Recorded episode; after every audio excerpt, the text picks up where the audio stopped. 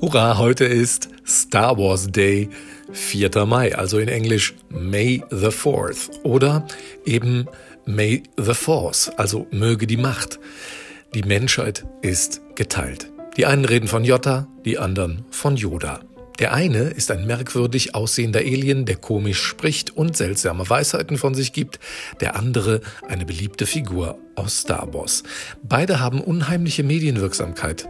In einer neuen TV-Serie hat der weise Jedi-Meister Yoda offensichtlich einen Nachkommen, der schon 50 Jahre alt ist, alles in sich reinstopft, mit der Macht vertraut ist und kein Wort spricht. So einen Kollegen hatte ich übrigens auch mal.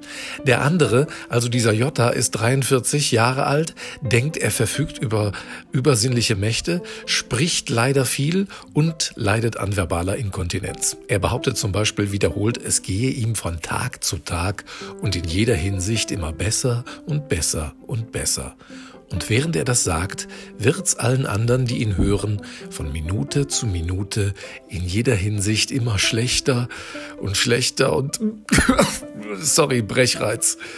Stelle fest, dass ich in den letzten Tagen deutlich zu viel Blödsinn im TV gesehen habe. Zu viel Sondersendungen, zu viele Talkshows, zu viele Expertenrunden, in denen heute dies und morgen das Gegenteil behauptet wurde. Zu viele Wiederholungen, zu viele Aufgüsse, zu viel Gelaber, zu wenig Inhalt. Zum Glück haben wir aber auch zum Brettspiel gegriffen oder uns unterhalten, Musik gehört und Bücher gelesen.